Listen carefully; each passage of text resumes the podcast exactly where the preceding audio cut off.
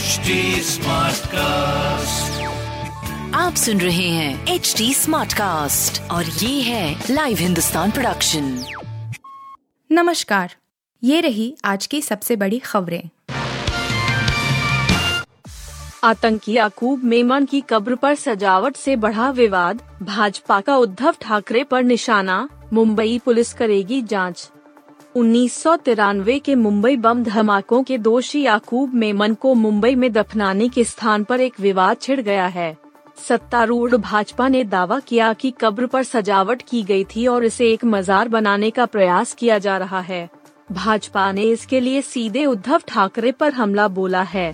भाजपा का आरोप है कि कब्र को मजार में तब बदला गया, जब उद्धव ठाकरे महाराष्ट्र के मुख्यमंत्री थे। उधर मामले की जानकारी सामने आने के बाद मुंबई पुलिस गुरुवार को हरकत में आई। आतंकी की कब्र के चारों ओर लगाई गई एलईडी लाइटों को हटाकर जाँच शुरू कर दी है।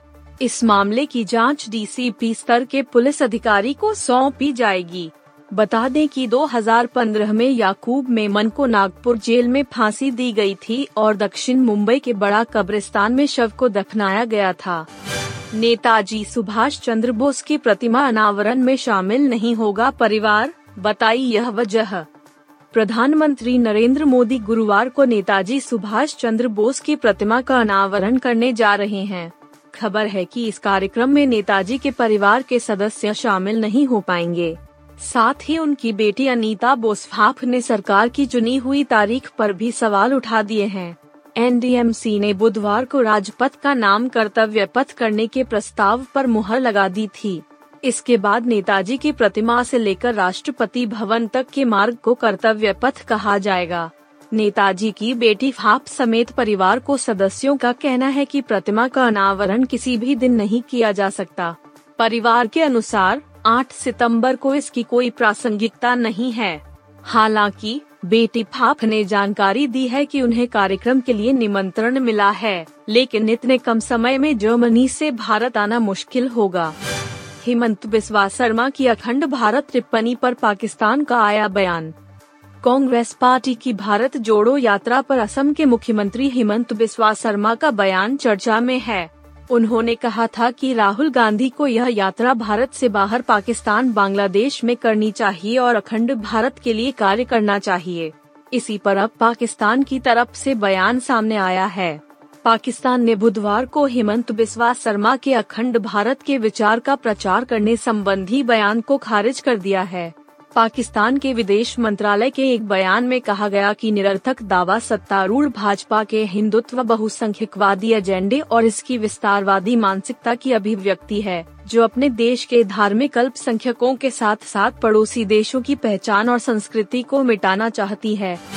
T twenty world cup 2022 schedule warm up मैचों का शेड्यूल जारी, भारत के मुकाबले इन दो टीमों से ICC T twenty world cup के वार्म अप मैचों का शेड्यूल जारी कर दिया गया है।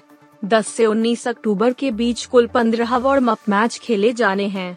भारत को इस दौरान ऑस्ट्रेलिया और न्यूजीलैंड से भिड़ना होगा। भारत का पहला वार्म अप मैच 17 अक्टूबर को ऑस्ट्रेलिया से है और फिर 19 अक्टूबर को न्यूजीलैंड से।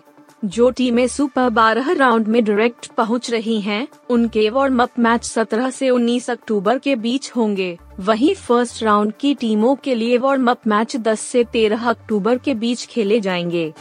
ओपनिंग डे में आ, आ, आ से आगे ब्रह्मास्त्र जाने एडवांस बुकिंग में कितने करोड़ के बिके tickets Ranbir Kapoor Alia Bhatt star film Brahmastra पर हर किसी की नज़रें टिकी हुई हैं।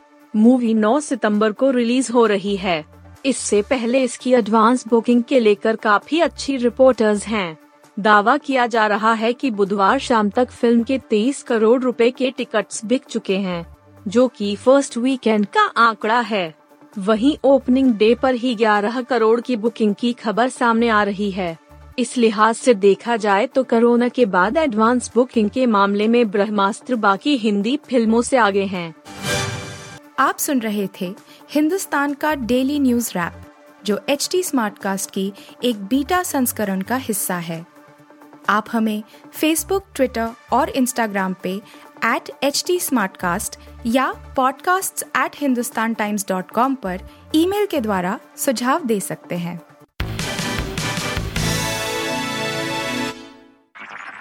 आप सुन रहे हैं एच डी स्मार्ट कास्ट और ये था live Hindustan production smart Smartcast.